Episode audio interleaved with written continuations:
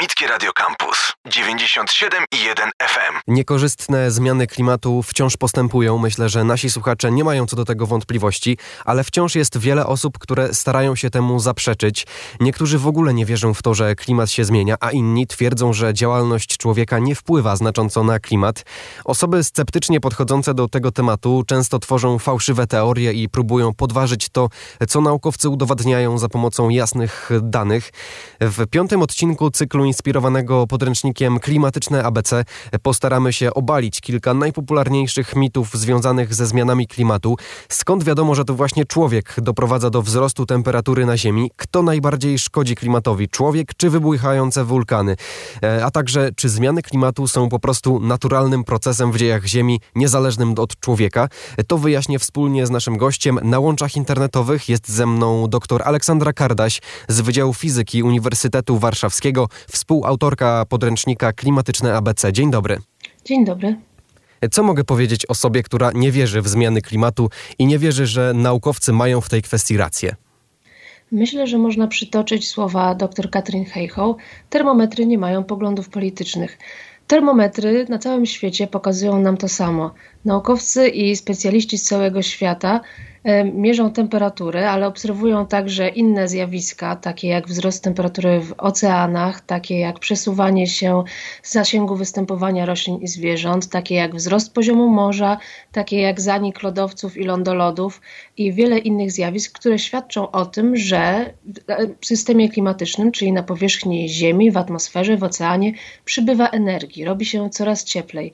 E, I tak jak powiedziałam, mamy na to wskazania przyrządów i mamy na to świadectwo specjalistów pracujących na całym świecie, czyli na zlecenie też e, różnych rządów lub instytucji różnie finansowanych. Wszyscy mówią to samo.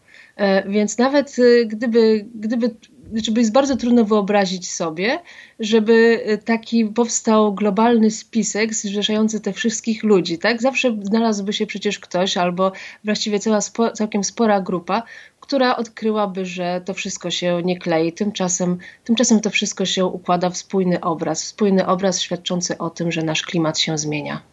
Na początku tej rozmowy chciałbym skupić się na udowodnieniu, że wzrost stężenia gazów cieplarnianych doprowadza do ogrzewania się atmosfery. Jak wiecie z poprzednich odcinków, bilans energetyczny Ziemi jest dodatni, bo gazy cieplarniane zatrzymują w naszej atmosferze promieniowanie, które wysyła do nas Słońce. Efektem tego jest mniejsza ilość promieniowania, które Ziemia wysyła w kosmos. Skąd wiemy, że tak faktycznie jest? E, obecnie dysponujemy wspaniałymi urządzeniami pomiarowymi, jakimi są radiometry, czyli przyrządy do pomiarów promieniowania, umieszczone na satelitach, które okrążają Ziemię. I za pomocą tych urządzeń możemy sprawdzać, ile energii dociera do Ziemi ze Słońca, ile energii z tego promieniowania słonecznego jest przez Ziemię odbijane. Możemy w związku z tym e, obliczyć, e, ile energii Ziemia pochłania i możemy też zmierzyć, ile energii Ziemia emituje. E, jest łatwo odróżnić promieniowanie rozproszone, czyli odbite od powierzchni Ziemi, od tego promieniowania, które Ziemia emituje sama z siebie, ponieważ no, jest jakimś ciałem o, o, o temperaturze y, powyżej zera bezwzględnego, więc oczywiście promieniuje, dlatego że promieniowanie słoneczne i promieniowanie ziemskie różnią się długościami fali. Jedno jest promieniowaniem przede wszystkim widzialnym, a drugie jest promieniowaniem podczerwonym. No więc na podstawie tego, ile Ziemia emituje w podczerwieni, możemy, y, możemy powiedzieć dużo na temat tego, co się dzieje w atmosferze. Obserwujemy Ziemię już od kilkudziesięciu lat za pomocą satelitów i widzimy, że w widmie promieniowania, czyli w, na takim wykresie, który by nam pokazywał, ile promieniowania emituje Ziemia dla jakich długości fal, e, pojawiają się takie dołki. Dołki, które y, odpowiadają długościom fal pochłanianym przez y, gazy cieplarniane, których w atmosferze przybywa. Y, to jest takie podejście trochę do naszej atmosfery z punktu widzenia na przykład CSI. Po prostu patrzymy, jak zmienia się widmo promieniowania i wierzymy powiedzieć, jakie to gazy w atmosferze pochłaniają coraz więcej energii. E, I widzimy, że właśnie są to gazy cieplarniane emitowane przez człowieka, dwutlenek węgla, metan, tlenek azotu, ale też e, freony i, i tym podobne. E, I to nam jednoznacznie pokazuje, że to właśnie te gazy cieplarniane zmieniają bilans energetyczny Ziemi. Mówiąc o gazach cieplarnianych, najczęściej wspominamy o, o dwutlenku węgla. Skąd wiadomo, że, e, że to właśnie on przyczynia się do zmiany klimatu i nie jest obojętny dla całego środowiska? No po pierwsze mamy właśnie wyniki badań e, satelitarnych. E, na ich podstawie możemy obliczyć wkład poszczególnych gazów cieplarnianych do ocieplenia się klimatu, i tu nam wychodzi, że dwutlenek węgla ma ten wpływ e, największy. Wiemy, że też obserwacje E, pochodzące z powierzchni Ziemi, które również pokazują, jak zmienia się e, promieniowanie atmosfery, i to również nam przypomina, że to dwutlenek węgla ma tutaj zdecydowanie e, największy wkład. W podręczniku Klimatyczne ABC wspominają Państwo także o przybywaniu ciepłych nocy w ciągu roku. Jak te dane łączą się ze wzrostem trujących gazów? E, więc e, w związku z tym, że mamy ocieplanie się klimatu, e, obserwujemy rzeczywiście to, że zmieniają nam się częstość występowania ciepłych dni i ciepłych nocy, czyli takich, które byśmy, jak weźmiemy sobie statystykę z wielu lat, to one należałyby do tych najcieplejszych. E, no i ich przybywa, czyli robi nam się coraz cieplej. Jakbyśmy dzisiaj policzyli, e, ile mamy ciepłych dni w ciągu, w ciągu roku, to wyszłoby nam więcej niż, e, niż 30 lat temu. No i to, że mamy rzeczywiście wzrost ciepłych nocy szybszy niż wzrost liczby ciepłych dni, sygnalizuje, że czynnik, który doprowadza do ocieplenia klimatu, działa przez całą dobę. E, takim czynnikiem mogą być na przykład e, gazy cieplarniane, ponieważ e, no, one nocą nie znikają.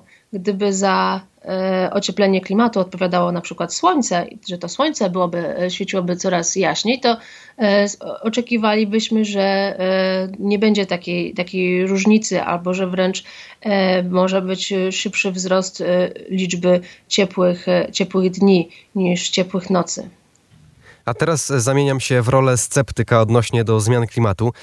A może po prostu ocieplanie się klimatu jest efektem zwiększonej aktywności Słońca? No właśnie ten, to zjawisko związane z wzrostem e, liczby dni i nocy ciepłych e, sygnalizuje nam, że prawdopodobnie nie. Drugi, e, drugim argumentem przeciwko tej tezie jest to, że mamy po prostu pomiary aktywności słonecznej i wiemy, że aktywność słoneczna nie rośnie, czyli że e, nie mamy takiego zjawiska, żeby było coraz więcej promieniowania słonecznego docierającego do, do Ziemi. E, słońce się w tej chwili raczej wycisza. E, nawet mowa jest o tym, że możemy dojść do takiego wielkiego minimum aktywności słonecznej, które by nam odrobinę mogło spowolnić ocieplanie się klimatu. Więc pomiary wykluczają to, żeby, żeby to wzmacnianie e, ilości energii docierającej ze Słońca mogło powodować dzisiejsze ocieplenie klimatu. I w tym momencie obaliliśmy bardzo popularny mit odnośnie do zmian klimatu. Udowadniając, że klimat stale się ogrzewa, wspominają Państwo również o tym, że oceany stają się cieplejsze. W jaki sposób naukowcy doszli do takich wniosków? To są przypuszczenia, czy możemy sceptykom e, przedstawić prawdziwe, potwierdzone dane? Nie, my mamy bardzo poważne dane przemawiające za tym, że e, ocieplają się oceany, że rośnie ilość energii zgromadzonej w oceanach. Temperatura oceanów jest mierzona od e, bardzo dawna to już y, podczas różnych wypraw żaglowcami mierzono temperaturę oceanów, zapisywano to w dziennikach pokładowych. Oczywiście w międzyczasie y, przybyło nam dużo instrumentów pomiarowych. Od y, kilkudziesięciu, grubych kilkudziesięciu lat mamy poważne, poważną sieć różnych boi, które staną stacjonarne i mierzą temperaturę oceanu. Cały czas mierzy się temperaturę oceanów ze statków, no a w ostatnich kilkudziesięciu latach, już w ostatnich dekadach może tak powiem, e, rozbudowana została gigantyczna sieć takich e, bezzałogowych, automatycznych pływaków, które pływają po oceanie. Jest ich prawie 4000. To się nazywa projekt Argo.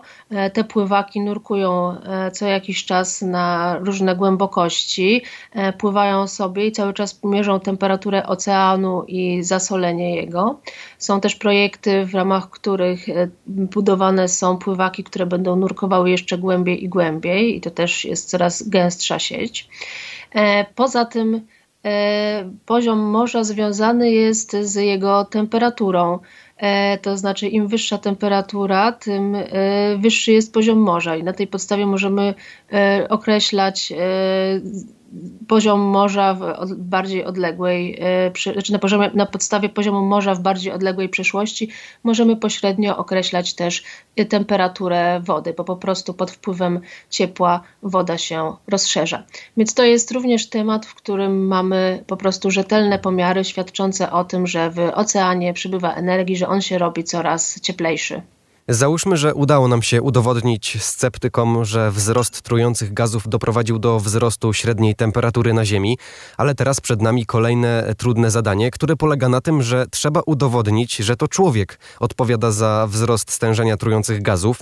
Najpierw spójrzmy na wykres czasowy. Skąd w tym przypadku wiemy, że to właśnie my doprowadziliśmy do wzrostu stężenia gazów, że to właśnie za naszej działalności w atmosferze znalazło się więcej trujących gazów niż wcześniej? E, przede wszystkim, jeżeli spojrzymy sobie na wykres pokazujący koncentrację gazów cieplarnianych, e, które nie są trujące, ale na pewno towarzyszą im także e, emisje innych gazów, które może są szkodliwe. Więc jeśli spojrzymy na wykres koncentracji gazów cieplarnianych, na przykład dla ostatniego tysiąca lat, no to zobaczymy, że przybywa ich w atmosferze, e, zaczyna ich bardzo przybywać w atmosferze mniej więcej w okolicach rewolucji przemysłowej, czyli w momencie, kiedy zaczęliśmy bardzo aktywnie spalać paliwa kopalne, co wiąże się przede wszystkim z dużymi emisjami dwutlenku węgla, e, ale także wydobycie paliw kopalnych to są emisje metanu, rozwój, rozwój e, rolnictwa takiego wielkoskalowego to również są emisje metanu i tlenku azotu, czyli kolejnych e, gazów odpowiedzialnych za e, globalne ocieplenie. No i my mamy dane oczywiście z ostatnich mniej więcej 100 lat, czy trochę dłużej, pochodzące z pomiarów bezpośrednich, czyli z takiego próbkowania atmosfery po prostu. Natomiast dla wcześniejszych okresów mamy dane pochodzące z badania rdzeni lodowych, czyli, których, czyli wydoby, lodu wydobywanego głęboko z lądolodów, w którym są takie małe pęcherzyki powietrza i można sprawdzić skład tych pęcherzyków powietrza, które zostały w lądolodzie zamknięte setki czy tysiące lat temu. No i te wyniki pokazują nam jasno, że rewolucja przemysłowa była takim e, przełomowym momentem, jeśli chodzi o e, koncentrację gazów cieplarnianych w atmosferze. Udowadniając, że to antropogeniczne gazy doprowadzają do zmian klimatu, w klimatycznym ABC e, przytaczają Państwo e, metodę izotopów. Czy na, ty, na tej podstawie też da się stwierdzić, że to właśnie e, ten węgiel wyprodukowany przez człowieka e, znajduje, tego węgla ostatnio znajduje się najwięcej? E, tak, tak możemy e, sprawdzić, że w atmosferze przybywa obecnie węgla e, C12. Jest tak, że mamy różne izotopy węgla z różną liczbą neutronów w jądrze. Są niektóre są takie cięższe, inne są takie lżejsze i okazuje się, że podczas gdy w różnych reakcjach chemicznych jest dosyć wszystko jedno, który węgiel zostanie wykorzystany, jest takie samo prawdopodobieństwo, to rośliny preferują, jak mają do wyboru, przynajmniej większość roślin, preferuje takie lżejsze atomy węgla. Więc jeżeli mamy e, cząsteczkę dwutlenku węgla z takim e, atomem C12, to e, jest większe prawdopodobieństwo, że roślina je pochłonie w procesie fotosyntezy niż jeżeli to będzie taka cząsteczka z węglem C13. W związku z tym w roślinach mamy więcej tego węgla, w związku z tym mamy go też więcej w zwierzętach, które jedzą rośliny i tak dalej, i tak dalej. I w związku z tym mamy też tego węgla więcej w paliwach kopalnych, które powstały przecież ze szczątków organicznych. Więc kiedy spalamy paliwa kopalne, e, czyli węgiel, ropę, gaz, to uwalniamy do atmosfery dodatkowo jakby taką nadreprezentację. Względamy dwutlenek węgla, w którym jest troszkę więcej węgla C12 niż w takim tle, niż standardowo w atmosferze. E, I w związku z tym możemy powiedzieć, że jeżeli zmienia się tak, w ten sposób e, skład izotopowy e, węgla w atmosferze, że widać, że udział węgla C12 rośnie, to znaczy, że ten węgiel musi pochodzić z jakichś źródeł organicznych lub ze spalania paliw kopalnych. W klimatycznym ABC doszli Państwo do wniosku, że na Ziemi ubywa tlenu. Czy są powody do obaw, że zabraknie nam tego życiodajnego gazu? No, oczywiście to nie my doszliśmy do wniosku, tylko takie są wyniki pomiarów na całym świecie. Rzeczywiście w atmosferze ubywa tlenu. E, prawdopodobnie jest to związane z tym, że bardzo dużo tlenu zużywamy w procesach spalania. Kiedy palimy węgiel, ropę, gaz, ten tlen jest łączony z węglem i powstaje w ten sposób dwutlenek węgla.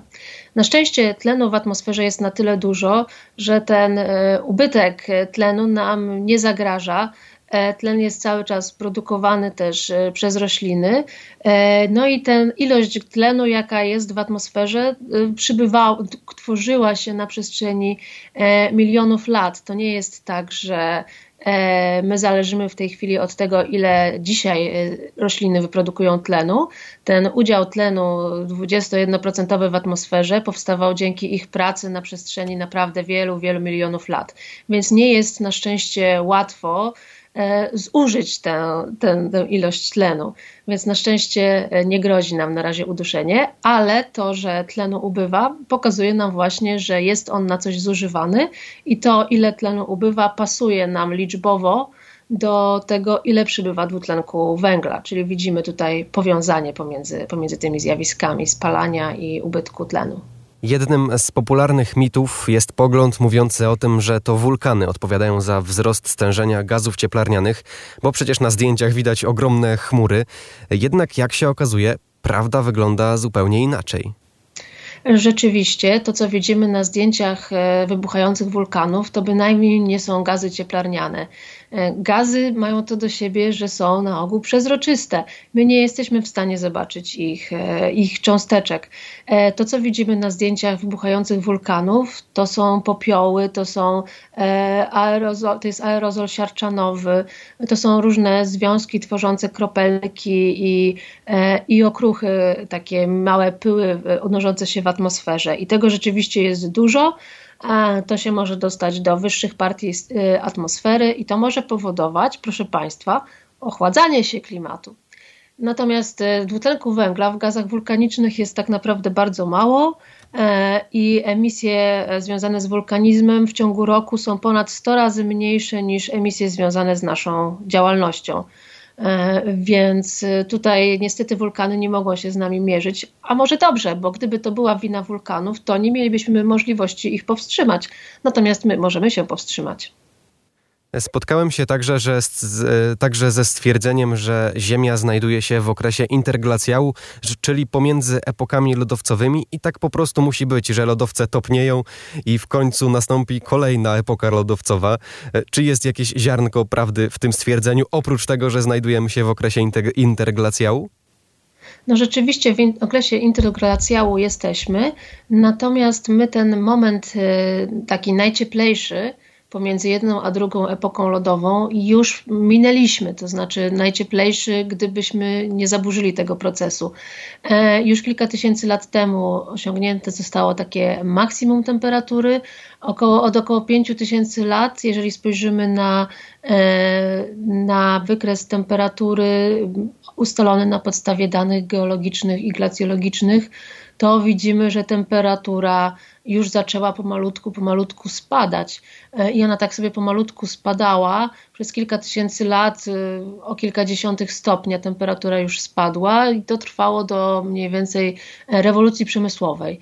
I około właśnie tuż po rewolucji przemysłowej temperatura zaczęła gwałtownie rosnąć i teraz w ciągu niecałych 200 lat, około 200 lat temperatura już wzrosła o około 1 stopień Celsjusza, więc e, nastąpił taki przełom w tym naturalnym cyklu, w którym byśmy się spodziewali dalszego spadku temperatury jeszcze o, o kilka stopni i to trwałoby tysiące lat.